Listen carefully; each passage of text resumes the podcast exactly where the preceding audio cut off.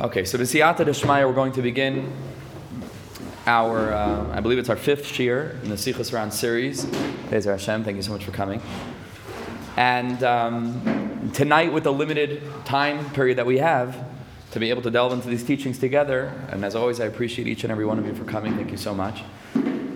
We have, uh, we have a lot to do. We have a lot to do, and not, not really in terms of quantity, but in terms of the depth and in terms of the beer of the sugyas that we're going to try to tackle tonight, both in the inyan of money and how to understand Rabbi Nachman of Breslov's approach to the effect of wealth on Avodah Hashem, both latav and lamutav, both for the positive and, uh, and, and the opposite. We're also going to delve into Bezer Hashem. In the second part of the shiur, we're going to be delving into the essence of Rabbi Nachman's war and battle on philosophy. Is a very, very famous element of the Breslover approach to Avodah Hashem, which goes hand in hand with the concept of tmimus, simplicity, pshitas. Also, to go, uh, to, go, to go in a simple way in a simple way. We, we talked about this in previous year also, but we're going to get really, really deep into and learn certain of Rabbi Nachman's Lashonos, both about the Rambam and about, and about others, and to try to navigate that sugya and to understand what's the chilik, what's the difference in approach, and why did Rabbi Nachman care so much about it, why is it so important, and what was he trying to convey, and how does it joined together with all of the other elements that we've talked about until now, and that we'll continue to talk about Bezer Hashem for the uh, foreseeable future, to create the Breslover consciousness and that path that Rabbi Nachman wanted to take us by the hand and guide us along. Okay, so let's first delve into Sichas Ran Dalid. Let's read through the Sicha one time very quickly. We already read it last time. And let's try to, uh, to, to, dive into this sugya first, and then we're going to hit the beginning of Sichas Ran Hey, which, like I mentioned last time, is very long. Just going to learn it in, uh, in, in Chalakim. So I did 5.1, even though it's a, it's a very long piece. But each week we're going to tackle a different element of it. It's all one sugya, but with a lot of different, you know, seifim. Okay, so Sichas Ran Dalid says the Heilige Rebbe Ach Now, in our times, kasha ma'oid ma'oid shiyam ma'oid kasher. Very, very hard, very, very difficult. For a really, truly kosher person, a good, fitting, upright person, to amass wealth. To amass wealth. Because a person is going to need to experience a tremendous descent until he manages to go ahead and to attain wealth. And even after that process of having a spiritual descent, even so, even a person who goes through this process, that has tremendously detrimental effects on his, on his Avodah Hashem, it's not so clear that he's going to actually emerge successful in attaining this wealth. Because even wicked people, and people that are just floating around in this world. Lav kol echad masig. Not everybody attains this. Avalish kasher emes, but a really, truly honest and, and, and fitting and holy person, it's very, very distant from him that he should be able to attain wealth. Because a person should know. Because from the time that the Beis HaMikdash was destroyed, and we talked about how the Beis Hamikdash was the center of wealth. Everything was gold, everything was silver, it was made out of beautiful, beautiful, and very, very expensive materials. When that Beis Hamikdash was destroyed, along with everything that it represented, the pasuk says, "Babechinas vaterid plaim." There was a bechina, or the Beis Hamikdash, and Am Yisrael, and that whole concept of the Beis Hamikdash represented in terms of wealth was vaterid plaim. It had a, a, wondrous and awesome, a frightening and terrifying fall. Plaim says the Eiliger Rebbe, plaim is oisios alafim. Plaim which means an awesome, wondrous descent, is also letters alafim hainu alafim shalashiras. These thousands, which is a reference to ashiras, to wealth, yar at a plum, at a tremendous descent, fell down very, very deeply. The hainu yirid gedolam nefila gam kain behechrer shilai chas v'shalom yirid gedolam ha'oy kaidim shabala ashiras, because since that's where the wealth is, that it had such a tremendous fall, plaim, a terid plaim, and that's where the alafim are, that it fell down into the into the klipas, right, into that place of the evil forces or the negative forces that are trying to hold us back from serving Hashem. So therefore, in order to attain that wealth, a person's got to go down to that place, right? And he's going to have to experience that and even then, it's not even certain that he's going to make it, right? Avalish kasher be'emes, kasher l'ma'oi ashir is very, very difficult for a truly kosher person to attain ashiras. Even though you do find that the word tzadikim that did manage to hold on to some of that wealth in the pursuit of Avodah Hashem, it would have been better for them not to have had it because even so, it's very, very hard and it's difficult and it detracts instead of aiding. And those tzaddikim that do have wealth at the end of the day, it takes away in some aspect, it damages their service. And he says even, and he says the truth is, afal pi sheish lemeizim ata shirs, aval afal pikein ein lam shirs gadol mezuman kamoishi yesh la kali olam sheish lam alafim. Even those tzaddikim that do have something, but it's not the kind of wealth that we're talking about those people that devote all their, all their lives to it, right? And even then, they have to have some schus, min hashemayim, a mazel to be able to get there. But he says it's going to damage them, and they don't have this this wealth, right? That the kali olam have, yishlam alafim, or rabavais hadumim, uzumanim, liquid cash, kiashav kashav kavim oy chilak sher mashirs kanal, kamaisha amir mishemer ben Nachman zekain the of the Bracha. This that Reb Nachman Hardenker said, Amasha Amar Rabbeinu Zechron of the Bracha, Rabbi Seinu rather Zechron of the Bracha, oyrich yamim biyamina, b'smaila oysher v'chavod, which means that those that are holding on to the yamin, which is a bechina of lishma, they're zocha to orach yamin. Those that are learning Torah shalol lishma are zocha to Oisher v'chaved. Frak the Gemara. I don't understand. Those that are learning shaloi lishma, azocha to Oisher v'chaved, and those on the right are only are, um, only zocha to orach yamin to Arichas Yamim, what happened to their Oisher B'chavet? Says the Gemara, no, Kol Shekain. Of course, right? But Amr Rabbi is kind of the Bracha, Oirich Yamim Ika, Oisher B'chavet Leka. But Amr Kol Shekain Oisher B'chavet. Certainly they have Oisher B'chavet. But Amr Rabbi Nachman is of the Bracha, again, in this sort of sardonic or sarcastic way, Shirak Kol Shekain, right? That the Gemara learns it out from a Kol Shekain. But at the end of the day, it's not Mafurish in the Pasuk that those on the right are going to have wealth. And therefore, those that do have wealth, okay, the Gemara already said Kol Shekain. But at the end of the day, it's not Mafurish in the Pasuk. And therefore, we do not find that by by and large, those tzaddikim that devoted themselves to Avodah Hashem be'emes were zoche to a phenomenal amount of liquid cash of wealth that we described. Okay, right? So he says Certainly, they deserve it. They do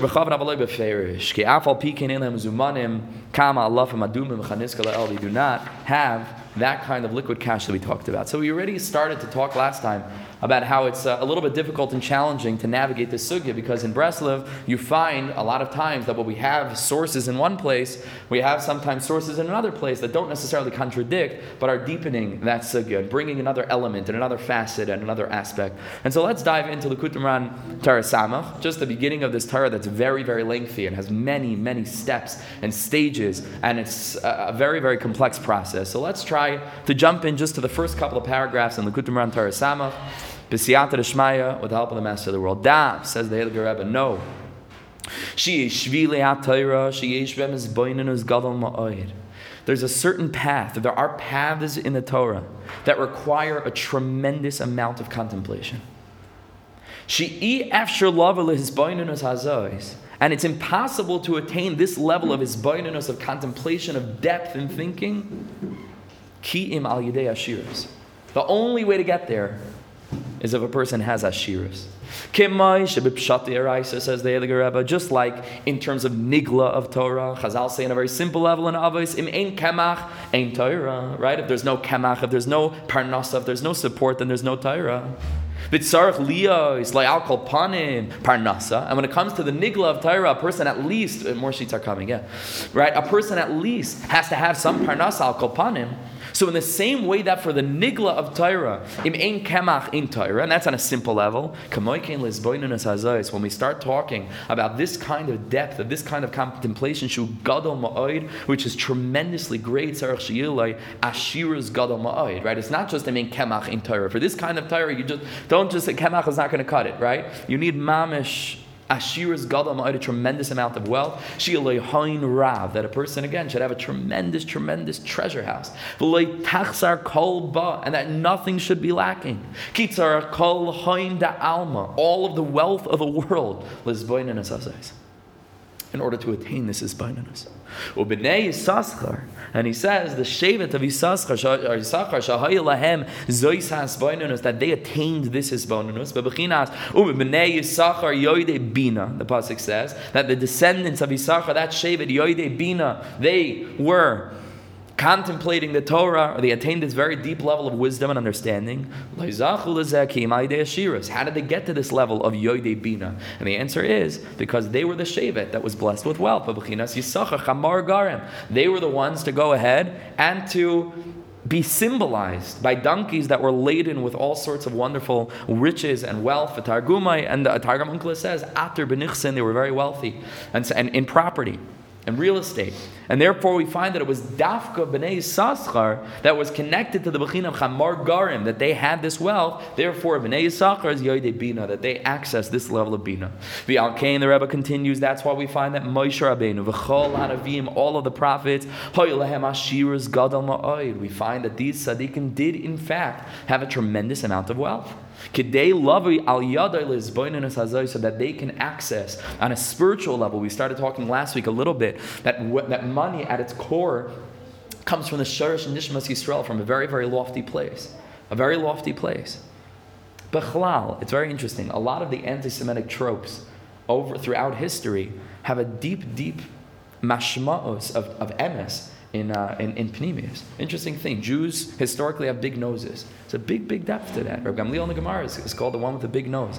Anybody who learned Torah Beis with us, I'm the Chaver, Torah Beis, have a big nose. What that is, that's Mashiach. Mashiach is the Ruach, is the Reach right? Morach v'dayin, what that is, we talked about. Nukva de Pardaska, very lofty level. The messianic spirit is connected to the concept of the nose, of the chaytim. And Jews have big noses, Baruch Hashem, right? Because that means that Beruchnias were mushrish in that place, right? Jews are always wealthy. All Jews are wealthy. of course, they're shtuyot. It's not true. It wasn't true historically. The Jews were always wealthy, right? We need a scapegoat, and so we blame those wealthy Jews that are always in charge of anything because we're very bright.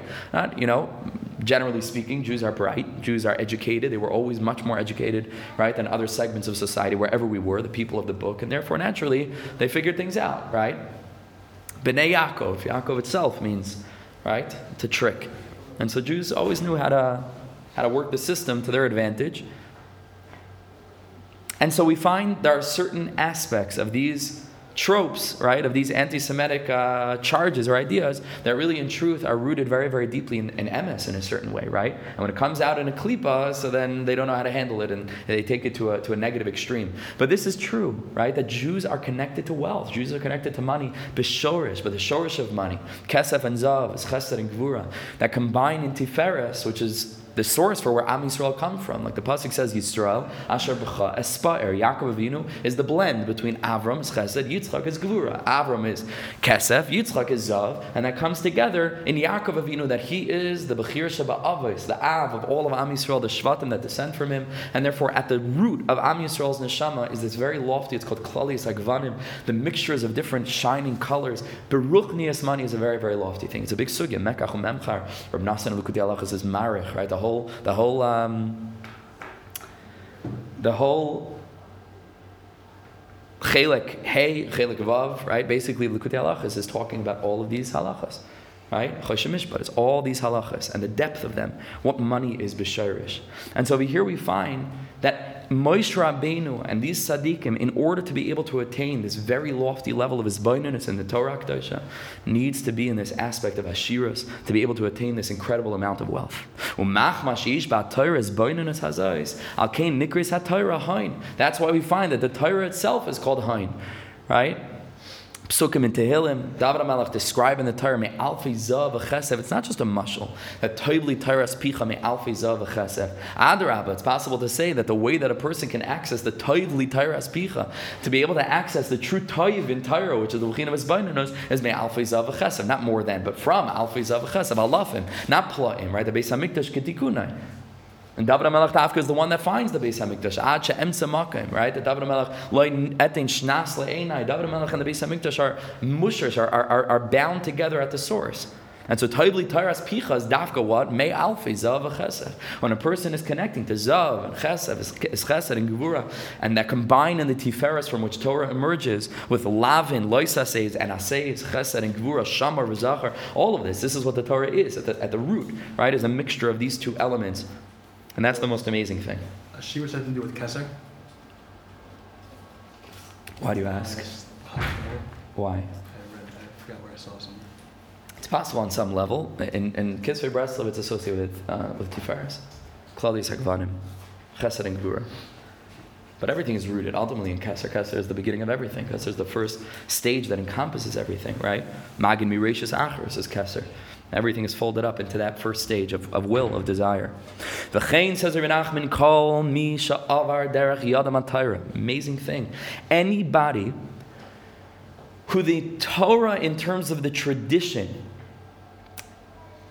in developing stages passed through their hands, had tremendous, tremendous wealth. The Hainu Moshe Rabbeinu, we already talked about. Shehevi Atarli Yisrael, Chazal tell us how Asher Gadol was a tremendously wealthy person. Kamoisha Amr Rabbi Sin, Racha, Mishamnis Asher Moshe, right? Chazal tell us that from the psolas of the Luchais, that a Kaddish Baruch Hu said to Moshe, you're going to chisel out the Luchais, and from that, the psolas that comes out from that Evan Sapir was a very, very precious uh, stone.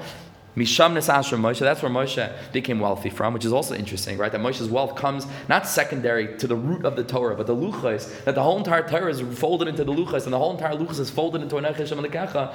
That, it was from the Psoilis of the Luchas, right? Which is an amazing thing, it's a deep thing. The letters that were created by chiseling out, meaning what was in the place of the letters of the Torah of Mishamnes Asher Moshe. You see? So the Torah and, and, and, the, and the root of Ashiris is mamish one. It's mamish one because the psoilis of the luchas. What is the psoilis? They carved in the letters all the way through. That means that essentially what was coming out of the luchas was the letters in wealth form, in a certain way. Right? It was the Torah in, in wealth form. In Shamnas Hashemosh, an amazing thing. Shehevi Atar Yisrael Yasher Gadol. We said Kamasha Amar Rabbi Sinzachan the Rachav. V'chein Rabbi, and also Rabbeinu Hakadosh, Rabbi Shasider Rechasam Mishnayis, who compiled the Mishnayis. Also, we find was tremendously wealthy. And when it came time for the Gemara, the Ravina Rav Ashi or Masada, the Gemara Sheikh Hasimas Talmud, same thing. They also had tremendous wealth with Sidr Eskalatam Gam Kain. Hayu Ashirim Gedolim Ma'oid Kamaisha Amr Rabbi Sein Zuchan Devracha the Chazal tell us the Gemara Gittin and Bava Metzia. Ki Machma Shetiknu V'Sidris Kol HaTorah Shval Peh V'Avar Derech Yodam HaTorah and the Torah in its developmental Hishtalshalos passed through them. Okay, and Hayagam Ken Ashirim Kanal they had to have not just the Im Kemach in Torah is a simple thing, but Ashiros Rabbi Nachman says Kol Hayin Da'amalek Sechsar Kolba an amazing, amazing amount of wealth. Kitzar Chashir is Gadol is Bainunus. Hanal, because a person needs tremendous wealth in order to attain this level of his Bainunus. Now, how do you put these two things together? Read you some of the Lashinas, just to remind you if you forgot from 10 minutes ago. Kasha ma'oid, right? Ma'oid ma'oid. Sheyim ma'oid li'ish kasha. And he goes on and on throughout this piece. We heard pla'im, and he's going to have to have Yuri the Gedoyle ma'oid kaidim shabal ashiris, and Allah mizumana v'adainu safik, mazik lem lavidasam. How does a person put these things together? How are we able to reconcile these two teachings? On the most basic level, and I think there's a level of uh, an element of truth to this, perhaps the truth, I don't know. This piece that we just learned from Torah is perhaps 10% of a very, very long lesson. It goes on for pages. One of the longest lessons is Torah. It's for pages and pages and pages.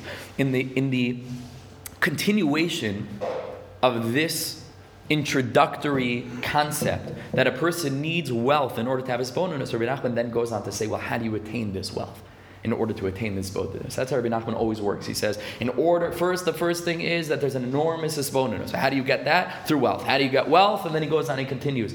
Sipur Maisias is part of that. Shloisha Kaviyira. Many, many different bechinas of, of, of spiritual madrigas that a person needs to work on. And this leads to that, and that leads to this, and this leads to the other thing, until finally you come back to his.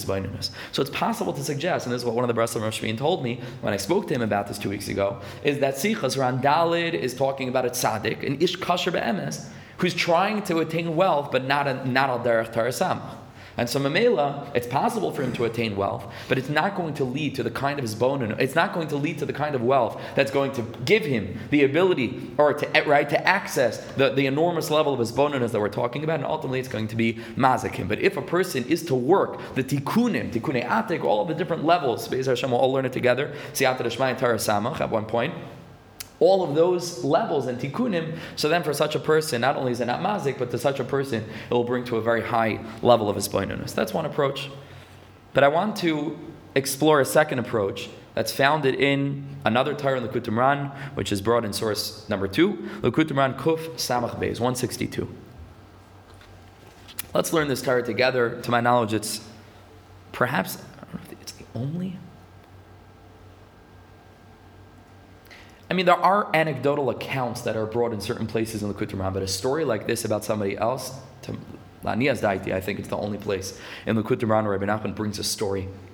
So listen to this. Bimei HaMagid Zuchar Rabbi Nachman says in the days of the Magid Mezritch, which when he was writing this wasn't that you know much before him. He lived at the time of the Magid in a certain way. I don't know exactly the years that they overlap. Maybe the end of their lives, but certainly Rabbi Nachman was the dar of the Talmidei Magid, right? The Magid was the second generation. Rabbi Nachman was the third generation. All the Talmidei Magid, the Rabbi Mailach, the Rabbi Zusha, the Kedushas Levi, the Me'or Einayim, all those tzaddikim, the Kajlanser, the Chule, they were all the uh, right the Talmud the Talmud Chaver right of uh, a generation of Rabbi Nachman. And so he says, There was a very wealthy, and um, not only wealthy, he was miyuchas. He had, he had very strong yichus, came from a very prestigious family. And he was a big misnagid to the Talmidei Amagid. Ish, and so they sort of came to the Magid and they, and they told him about this person. Obviously, he was causing them pain. And he says an interesting thing, Shir. Like instead of arguing with him, try in every way that you should and somehow convince him you know, to become close to me and to start to learn the teachings that we're learning. And work very hard on this. This person specifically needs to be brought into the circle of the Talmidei Magid. And this is very important that people sometimes forget in Kira that perhaps the most important weapon that we have, we talked about this, is tefillah. That's it. And so mamish to daven sheyaz that Hashem should help them in their endeavors and in their efforts. And this is what they did. Acha Azram Hashem until HaKadosh Baruch Hu helped them. Sheheviu Aisayla HaMagid Zal. That finally they brought this person to the Magid. Vinase Ish Kasher Yerishamayim. And with time, he became a holy person, a Yerishamayim. But the only problem was, as his chalerid menachasav. But what happened was, is that the more he started getting into Yiddishkeit a little bit, and the more he started to take more and more and more and more of his day and to devote it to tefillah and to liman Torah, but the Magid, we have no idea what it was like. When the Baal Tanya says, you know, that there was miracles rolling under the benches, but nobody had time to pick them up because they were focused so much on the limud. It was unbelievable what that Beis must have been like, right? But his chaler ben Chasav, he started to lose a lot of his wealth and his property. But Amram Magid Zal, so the Magid told him, She'elu shnehem, i efshar makam echad. Now, this sounds very much like Torah Dalit, right? Can't have these two things at once. Can't both be a, ish kasher Yerishamayim and at the same time be a person who's successful in, in, in wealth. But derech klal, again, there are always uh, you know unique cases. But over here, Ibn speaking generally, generally, generally speaking, that's also the rule. You know, for all blanket rules, is that there's no such thing as a blanket rule, right? Even that's a blanket rule. Okay, so there's always going to be an exception. There's always going to be. It's impossible to say because the world is so complex and so so many different variants and details and complexities and nuances that we, we have to speak in generalities because that's how we process things. And there is truth to generality, but at the same time, when we when we generalize, it's always important to realize that within that generalization, it's okay if there are a couple of outliers, right? And to, and to always leave space for that, right? Not to chas v'shalom, you know, be so simple-minded to go ahead and to present complex things in a very basic, you know all these chevra are like this, and all this is like that. It's not true. Not all, you know. So we can speak generally because that's healthy and that's important. We can't really have any conversations about anything without some level of generalization. But there always have to be, you know, leave makom, leave space for the uh, for the unique cases. Okay, so derech klal, echad. It's impossible for these two things to be in one place. Hainu Torah ugedula. Torah is uh, is is is the symbol over here, right? For ish kasher yerishamayim, for closeness to Hakadosh Baruch Hu, real devotion to the Torah, to the Torah, ugedula, and also to be able to maintain this worldly greatness, right, and this worldly success. How do we know? Because Chazal already tells the Gemara in Baba Basra. Listen to this. What the Magid told him. The Chazal tell us ki a person wants to go ahead and to become wise with the Chachma of Torah, Yadrim, he should face southernly, right? He should face south when he davens. Lahashir, if a person wants to become wealthy, Yatzbin, so then he should face the north. Why is this so? Because in the Beis Hamikdash, the menorah was to the south, and that's the Bechina of Chachma, and the Mizbeach was to the north, or the, or the Shulchan rather. The Shulchan was to the north, and that's the Bechina of wealth. So therefore, Nimsa says, says, says the Magid, and the Magid told this person, Nimsa, it emerges from this Maimar Chazal, the Kisharoitza Lahachim, Oimad Ladarim, that if a person wants to become wise, a person wants to devote his life to Yerushalayim, he stands facing the south. Salkani, Yev Shaloi Lahashir. It's one or the other, right? We don't have. Just in, that's what by uh, Leisa, he had uh, the, I heard just in he, that he didn't change from what Moshe Rabbeinu said. Why? He had to make a choice. Is he going to light the menorah or is he going to do the other way? Right. So every day, This was a choice. choice to do the menorah and forgo to be Wow. on the issues. Wow. Unbelievable. Because- This is something they chose each and every day. Unbelievable, right? Because we're, we're just physical human beings, and it's not possible for us to face in two directions at once. It's just not. Says the Magid, that's implicit in this Gemara. Right? Make a decision. And a person has to decide this. The V'ashiris b'tzafin, v'chein lahepech, right? And the ashiris is in the north. So if you're facing south, in order to attain success in Torah, so then you're not standing in the north. V'chein lahepech, and the opposite is also true. Fine. So all of this is, is Sicha Dalid, right? And all of this is what Rabbi Nachman says that it's kasha, it's difficult, it's mazik, it's not a, it's not a good thing. And if a person is going to try to really, really access Yiddishkeit, Yiras Shamayim, in a relationship with the Kadosh Baruch Hu, and at the same time he wants to face south, Shar, right? And that's the first part. But the reason why I'm bringing this, and what I think is very, very helpful, is the final paragraph. Ki im, imhu betachlos hanivos. It is impossible for a person to attain both Torah, Gedula, B'makam Echad, except a person who's so, so humble. Shehu ayin mamish to the point where he's absolutely nullified. His ego is not there. Ki'ilu, ki'ilu, the way he views himself is that he's not, he's not even in this world. All there is is Ratzon Hashem. There's no ego. There's, uh, there's no separateness. There's, uh, there's no my own understanding. We're going to talk a lot about that in the time that we have left. All there is is the master of the world. Says Rabbi Nachman about such a, such a person, good, as I b'shum tzad. We find that a person like that, who so much removes himself from his gashmius identity, Mimela, he's able to escape that, that need or necessity to make a blanket decision, right? Are you either facing north or are you facing south? The answer is I'm facing nowhere. I'm pasha not here. Ayin, ayin ve'efes, batal. Because such a person, we can't say definitively he's facing the north, he's facing the, the south. Because he can't say he. There's no him. So Mamela, he's standing in all places.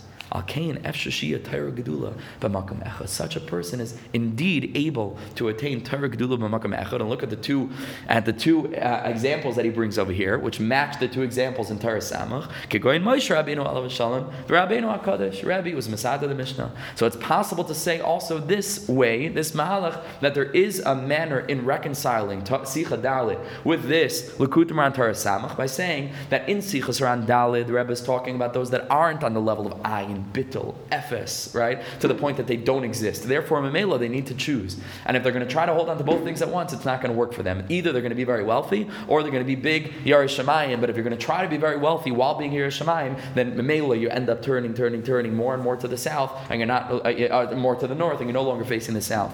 But a person that's Mamish Ayin Ve'efes, which is Rabbi Nachman is speaking about over here, is the Bechina of is the, is the bechina of not standing anywhere or standing everywhere. Right? And therefore, these tzaddikim, Moshe Rabbeinu and Rabbeinu HaKadosh, were able to have Torah Gedula B'makam Moshe's, the shaman didn't want to leave his body after he died because his guf was talking about nothing. So Was not there. Right? Was not there, Bechla. Yeah. And Moshe said about himself, right? Veish Moshe anav mi'ay mikol. It's possible also to say that um, this pasuk about the Shevet Yisachar, that was wealthy is Yisachar Dafka Chamor Garim. Chamor is always is, is lowly. What does it say about Mashiach? Right, Mashiach is connected to Reach. We talked about Moshe. Uh, what does it say about Mashiach? Mashiach is a ani roichev al chamar. Right, because that's the whole the whole imagery of of Mashiach coming on the hills. Ani roichev al chamar. It's all anivus. It's all bittul. There's no airs. There's no grandeur. There's no flashiness. There's no lights and sirens. It's just simple an, anivus. It's just tmimus upshitas. That's ani roichev al chamar. Memeli Yisachar. Right, we're trying to connect the two. That Yisachar is chamar garim dafka. Right, that what's laden with donkey He's not a fancy white horse. Nah, it's a chamar, right? And Mamela, this is Sachar that has chamar garim, that has his anivus that enables him to attain wealth. Mamela, it's he who is ubenei Sachar is yoidei bina. He's able to access bina. Did Yisachar get his wealth from Zvulun or his own wealth? Yisachar had his own wealth. I think. Right, a shukvis of Yisachar and Zvulun, right? If he had his own wealth. Right, right. I guess later on, Bnei I don't know if it's if it's wealth that they attained or it's wealth that they took from from Zvulun and were able to uh, to invest. Who knows? I don't know. It's a good question. Right. It's a good question. It is that way, right? Zavulun is the is the Parnes and Yisachar. Tzarechim. Because one is ships. Right, right. You have to see the Rashi. Okay, but it emerges at the end of the day. Look at the Targum, it's Atar B'nichsin. That's what they were blessed with. Right, it could be that it wasn't. Rashi says it's like Svarim Torah, right? I'm more full of. Svarim. Right, laden with Svarim.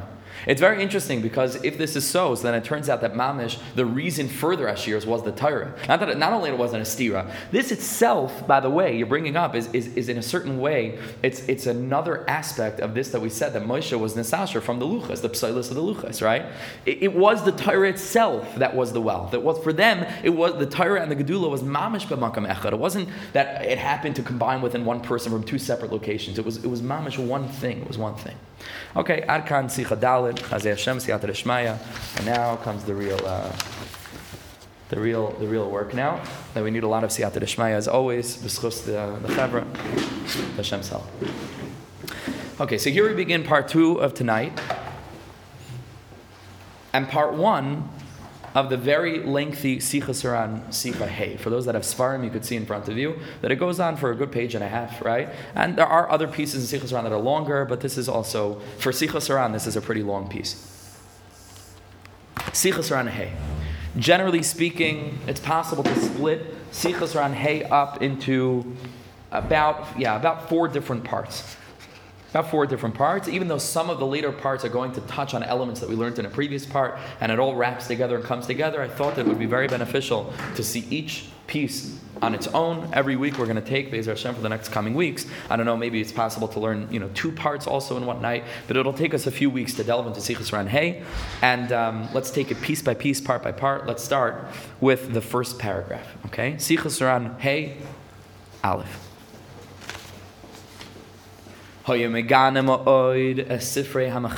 Va'philosophy. Rabbi Nachman was disgusted by him, megana ma'oid, and he would denigrate the works of the machakrim va'philosophy, the works of philosophy. Va'amar, and he said, she'ein sham klal seichel gamor,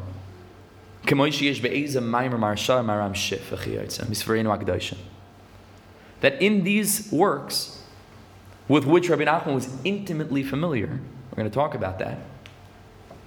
Rabbi Nachman says, listen to these words, She'ein sham klal seichel gamor.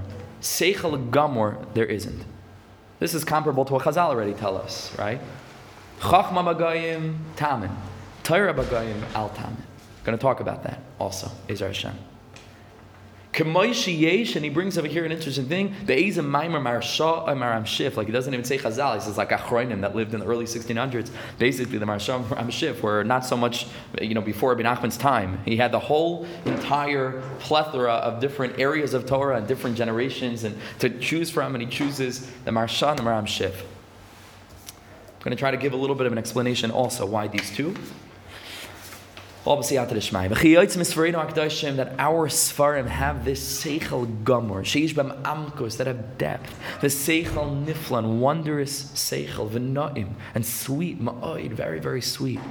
But in these works. You don't find this kind of Seichel.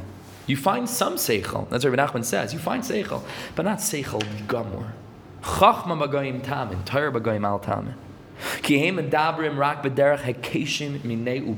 Because it is the style of these svarim to utilize, or these works, right?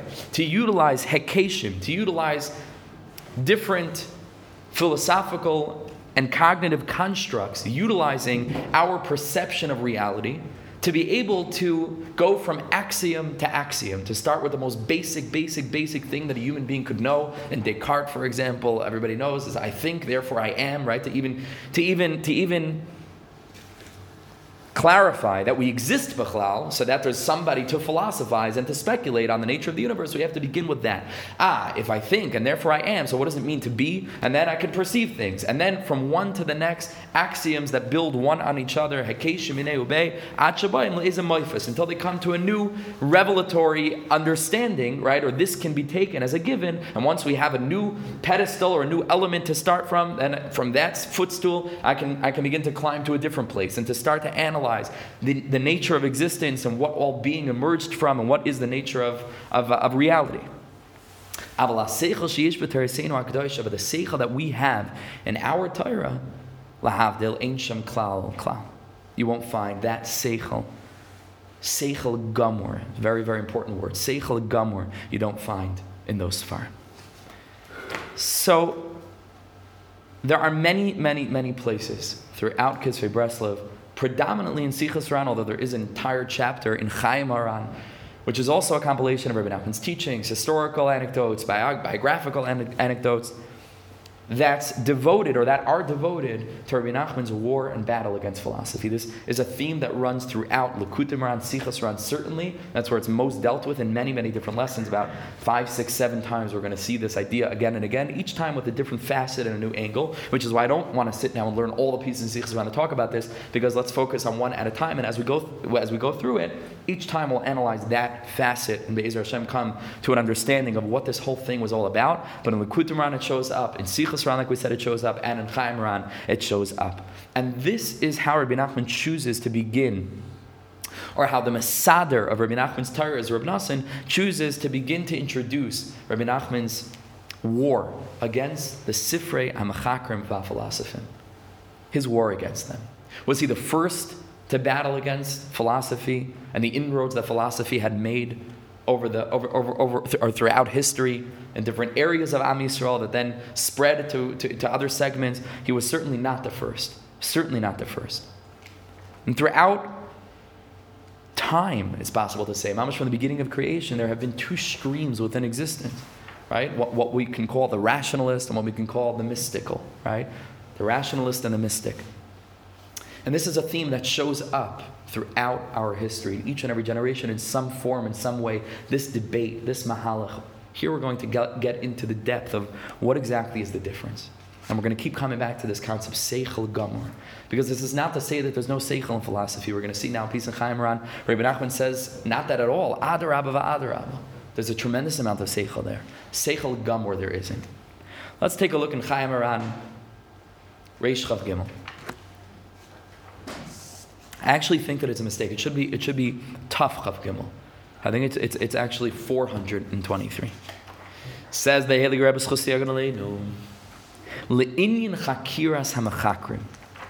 With regard to the chakira of those mechakrim, those philosophers, shehizer ma'oid lehisrachik ma'oid mehem. The Rabbi Nachman warned a tremendous amount to stay a tremendous distance from them. In every kind of way, not to pick up these works, not to think about them, not to learn them. Va'amar, and he said, What's the difference between chakrim and I don't know. I mean, philo- philo- I think phil- he uses two different words. He uses two different words, but they always go together. Whenever he talks about philosophy or mechakrim, it, it, always goes together.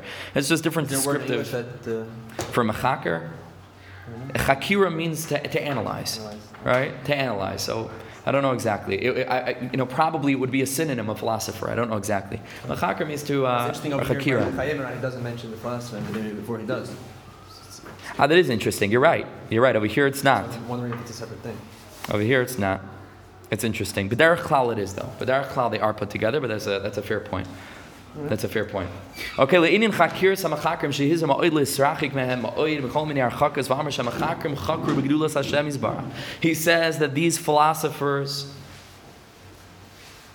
were analyzing and were using their rationalistic understanding to attain a perception of the gedula of Hashem yizbarach. They weren't like many people think, you know, that the Hellenistic philosophers, it was complete, complete uh, uh, uh, atheism. That's not true at all. The early philosophers believed in God, what it meant God, what that means to them. We're going to talk about. But they were able to attain some perception of a first cause, right, with a capital F and a capital C, from which everything else emerged. And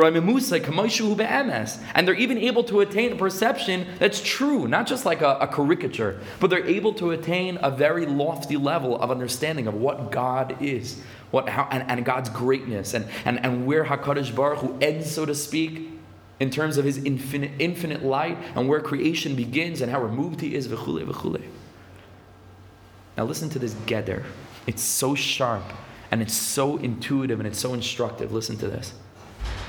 Ki chakru, before we get there, ki chakru shuiz baruch merayim, umenusa ma'oid, mikol mine machshavas kasher hu be'emes. Because if there's one thing that all philosophers agree on, is that the concept of God is beyond our mind to comprehend. Where God begins, we spoke about a little bit, a little bit. We spoke about when we talked about Tachas Idea Shalaneda. They think that God begins where the physical world ends. And the truth is, they don't have any access to all the spiritual levels that come first, right? In the spiritual realm, beyond nature, that are the blueprint of nature before you get to that place of Ein Sof and the Seder Shtalshalos. We talked about that. But Al Kopanim, they're able to, uh, they're able to attain that. And they're able to realize that HaKadosh Baruch Hu, we can know nothing about him. Kasher Emes, which is the truth. And this also ties very much into Tachlis which is that they don't know what it is that we can't know. So there is a level of truth to that, that they'll say flat out, we cannot grasp that first cause. We have no idea what it is, you know, how to even think about it, it's beyond the human mind, etc. But in, able, in, in order to understand the extent to which they can't understand it, that's something that only a person, again, that's attaining hasagas through revelation, which we'll talk about, is able to then understand tachlis idea, tachlis, tachlis, tachlis idea, shalei Okay, so even though they're able to come to this kind of understanding, listen to this.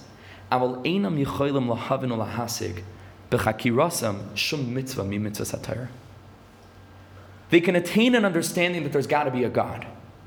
That is something that can be sensed rationally in certain, again, each philosopher brought a different aspect to this. Aristotle, right, is sort of the, the father, right, of, of, of modern philosophy at least. So many of the other philosophers are drawing from Aristotle who believed in a God right, who believed in a conception of a first cause, who was able to look at everything that was created in this world and be able to see its source in this spherical sort of structure that he imagined as the world in the core, and then different planetary powers, which in Kabbalah also, mazales are connected to the constellations, v'chule, v'chule, until he arrived at the concept of the first of the first cause. But could he use his rational mind to come up with tefillin? Could use his rational mind to come up with tzitzis, with sukkah, with Pesach, dalad minim, bris. That's something that's, that's beyond. That's beyond. And not just because it's beyond the rational mind. We're going to talk a lot about this now. Not just because it's beyond the rational mind's um, ability to understand what the mitzvahs are but because they're bechalal in a benimtza. They're bechalal from out of left field when we start talking about the rational person's mind to be able to understand what needs to be understood in terms of what we can sense. Had tefillah not been introduced to the world, there's not one human being that would have come up with this, with this concept of black boxes with straps on the head and on the hand and what the function is. A mitzvah they, they couldn't come up with. And that's why they're big kaifrim. Even though they could be essentially spiritual people in the sense that they believe in a spiritual realm. But the mitzvos and the revelation that the mitzvos rely upon or are rooted in kaifrim gedolim. Because it's, uh, it, they only believe what they can grasp with their rational mind that began with the principles of their own perception until you get to the place where it's because, because this is true, or this we've, we've ascertained is true, and because this is true, so then it must be that there's a, that there's a, that there's a first cause. But that means that your perception of godliness started with your own mind, and therefore it leaves no room for revelation, which is God thinking of you instead of you thinking about God all day. And God reaching out in order to introduce something into creation that you wouldn't have been able to grasp with your own mind. That's the mitzvahs. Let's let's but but afterwards save it, okay? So, so this is oh, therefore, even though again Rabbi Nachman says yesham seichel, there is seichel kasher be'emes, but in sham seichel gamor. Okay, so let's talk about this outside for a minute. Yesham seichel, in sham seichel gamor. Our understanding of a Kodesh Baruch Hu in terms of our rational perception, can bring us, like Rabbi Nachman says, to a certain perception of what HaKadosh Baruch Hu is and what he isn't and what he must be, because Hashem gifted us with the rational ability to come to that perception and awareness and understanding. But if our system of understanding precludes revelation, precludes the tradition that we believe that HaKadosh Baruch Hu descended onto our Sinai, which could be the same Hashem that Aristotle believes in, but that HaKadosh Baruch Hu descended into this world and gifted us with a book, with a, with a, with a world of thought that contains and captures the objective reality as seen from God's perspective, so then we have one half of the coin and not the other half of the coin.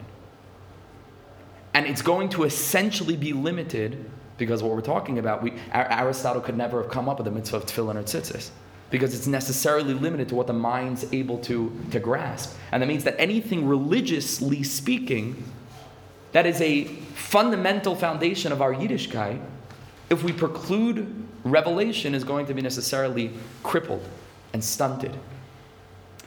Aristotle's God, that we made mention of before, as the first cause, right? Without getting into it, because we're trying to stay away from this. But, but just to be able to talk about what we're not talking, not what we shouldn't be talking about, it was very, very difficult, right? Is in his words, I guess Latin or French, whatever he was speaking in, the unmoved mover. This is a concept in philosophy, the unmoved mover. What does this mean? Part of the way that Aristotle arrives at this conception of a first cause of a being is to note the way in which everything that moves in existence is because it's being, it's being inspired by a, higher, by a higher premise, by a higher principle. People move because there was something above, either an ideal or an, or an idol, right? A person that we look up to, that we want to imitate, but there's always something above that's motivating people to move. Mamela, Aristotle goes from step to step to step to step, from the lowest cre- creation, creations and creatures or levels of creation, higher and higher, that each and every mover is being influenced in turn by another mover until you come to the very first mover that is neither imp- that, that, that is not impacted, unlike all the other movers along the way that were impacted by a higher mover, but that impacts everything. And that's called the unmoved mover, the, the place where it starts. Because it can't go, go on infinitely, right? There's got to be a place from which the chain began. And that's called the unmoved mover. That's the bechina of Aristotle. That we're talking about Aristotle's concept of this first cause that is completely and entirely removed from the process of being impacted. And all it is is that it impacts. It's the unmoved, impassible, uh, uh, uh, uh impossible to be impacted being. This is, this is the God of Aristotle. This is the God of Aristotle. With that in mind, let's take a look at Chaim Aran. It should also be tough. Ches, 408. And Rabbi Nachman says like this, and, and even before we start with this, we have to say again that even in Rabbi Nachman, and certainly in the other tzaddikim, that spoke about the Rambam's influence under the influence, right, and, and his studies of Aristotelian works that showed up sometimes in Yad, in the first, in the first Chelek, in Mada, but certainly in Mar that all of those that disagreed with the Rambam's approach, or certain things that the Rambam said, which itself is a huge sugya, all of the different charges and all the different uh, uh, criticisms that they had, it's multifaceted, right, throughout, throughout the generations. But still, the kavod of the Rambam in terms of what he contributed. Where would we be? And so even Rabbi Nachman himself in this piece that he's going to talk about Moreh Nevuchim, and again, he's not the first to have done so, and he's not the last. The Gra famously also, I think in Yoreh De'ah, on, on, on, on Shulchan Aruch, the Gra also, very, very sharp language, right? And there was a big, big, big tumult in the times of the Rambam, largely the end of his life, and the next generation throughout those centuries was a tremendous, tremendous, tremendous machlokes against the Rambam, right? And again, not detracting Chas v'shalom one iota, right, from his godless in Liman Torah that's completely unfathomable, right? That it's even a joke for me to say unfathomable. I don't know what I'm, what I'm not able to fathom, right? So that needs to be said as a given. But just to understand what it is that the Rambam is rooted in and what's the different path of Rabbi Nachman and the Ramban and Kabbalah is trying to take us on a different, on a different journey. Rabbi Nachman would, would, would like you know, make jokes about, but he, would, he, he wasn't impressed by the reasons given for the mitzvahs in Sefer Moreh Nevuchim that the Rambam Gimel Paraklam and hey lists the klalius first, different, different, um, different reasons for the general categories of mitzvahs, and then he starts going into specifics, each and every one, each and every chag, v'chule, v'chule. Va'amar, and he said, "Eich yala ladas loymar tame hevel ke'elu. How could we give such simplistic reasons to say this is why Hakadosh Baruch Hu gave us these mitzvahs? Al. To say on karbonis and k'tayres that basically the implication of the Rambam says is that on a very basic, basic, basic, basic, basic, simple level is that there were pagan worship, wor, you know, worship services where they brought up animals to their gods, right, with a cat with a lowercase g, right, and therefore, in order to lead us away from that, Hakadosh Baruch Hu gave us our own karbanis and kataris, and that's and that's basically the implication of just to keep us away from the hevel of serving a sacrifice to an idol. So Hakadosh Baruch Hu gave us karbanis. Menachem, that's karbanis. That's that's really that's why Hakadosh Baruch Hu gave us this karbanis and kataris. Well, kataris is the yud aleph minim. Why why eleven, not twelve? Why eleven and not ten?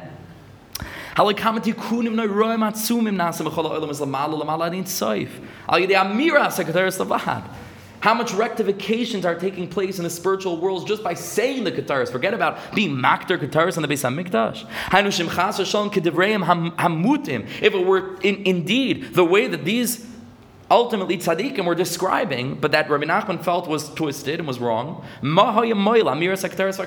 that's what the Kataris was for, so then what would it help to say the Karbanis? By the way, I'm not even sure that the Rambam would hold that there's something significant about saying karbanis, which itself is interesting. I don't know where that's rooted from. I don't know if that's if that's in Chazal, the Amira of Keter is where that comes from, a karbanis. I don't know. Could be that that was later. I don't know. I'm a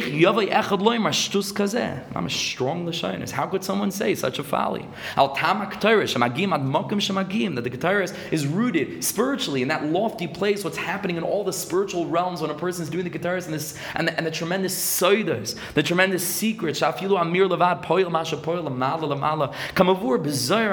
Which the Rambam didn't have. The kisvei arizal. Ach be'emes tamak. But the truth is that we have no conception of what the reason for the Kataris is. We just believe what Moshe Rabbeinu told us that we should do Kataris. Not because there's any understanding or explanation that's going to belittle the grandeur and the reach of this mitzvah, but simply betmimus ubepshitas. Ubavade ish v'zet ta'amim noira'im. She'iyaf shalahasi b'shum seichel and noishi klal. That there are reasons that are impossible to give a pragmatic explanation for the Keteris. It sounds sweet on paper, ah, but this is what the Keteris is. What that avoida was. Even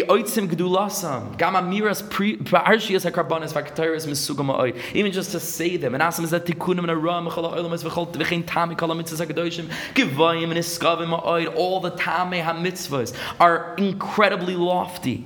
And are hidden, hidden, hidden from any living person.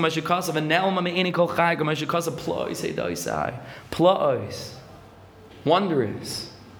And so the Rambam is caught in a very funny place.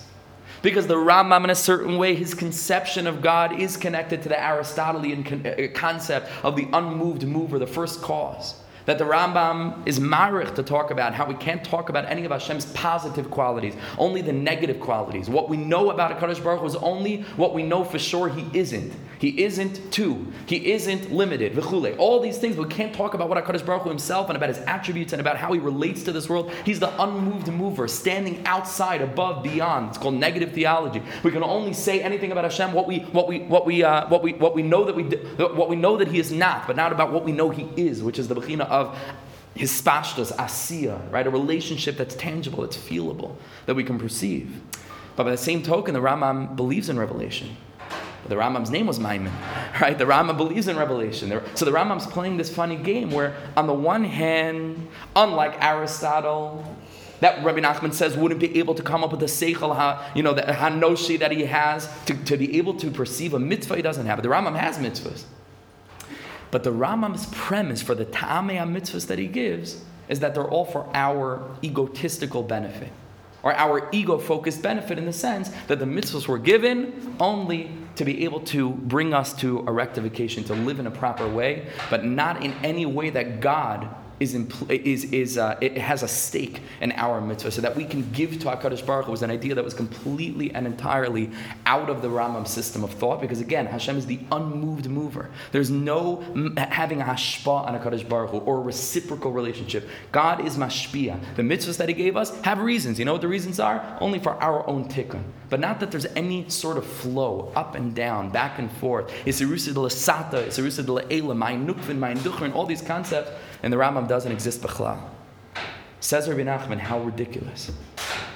If you weren't able to come up with the mitzvah with your own rational understanding, so then why are you so sure that after the mitzvah has been given, which is rooted in revelation, you're able to use your own rational mind to be able to, to understand why that revelation was gifted? Again, the mitzvahs don't come from the place of my own das, my own mind. Aristotle wouldn't have had access to that because it's mush, mushlal revelation. Says Rabbi Nachman to the Rambam, I don't understand.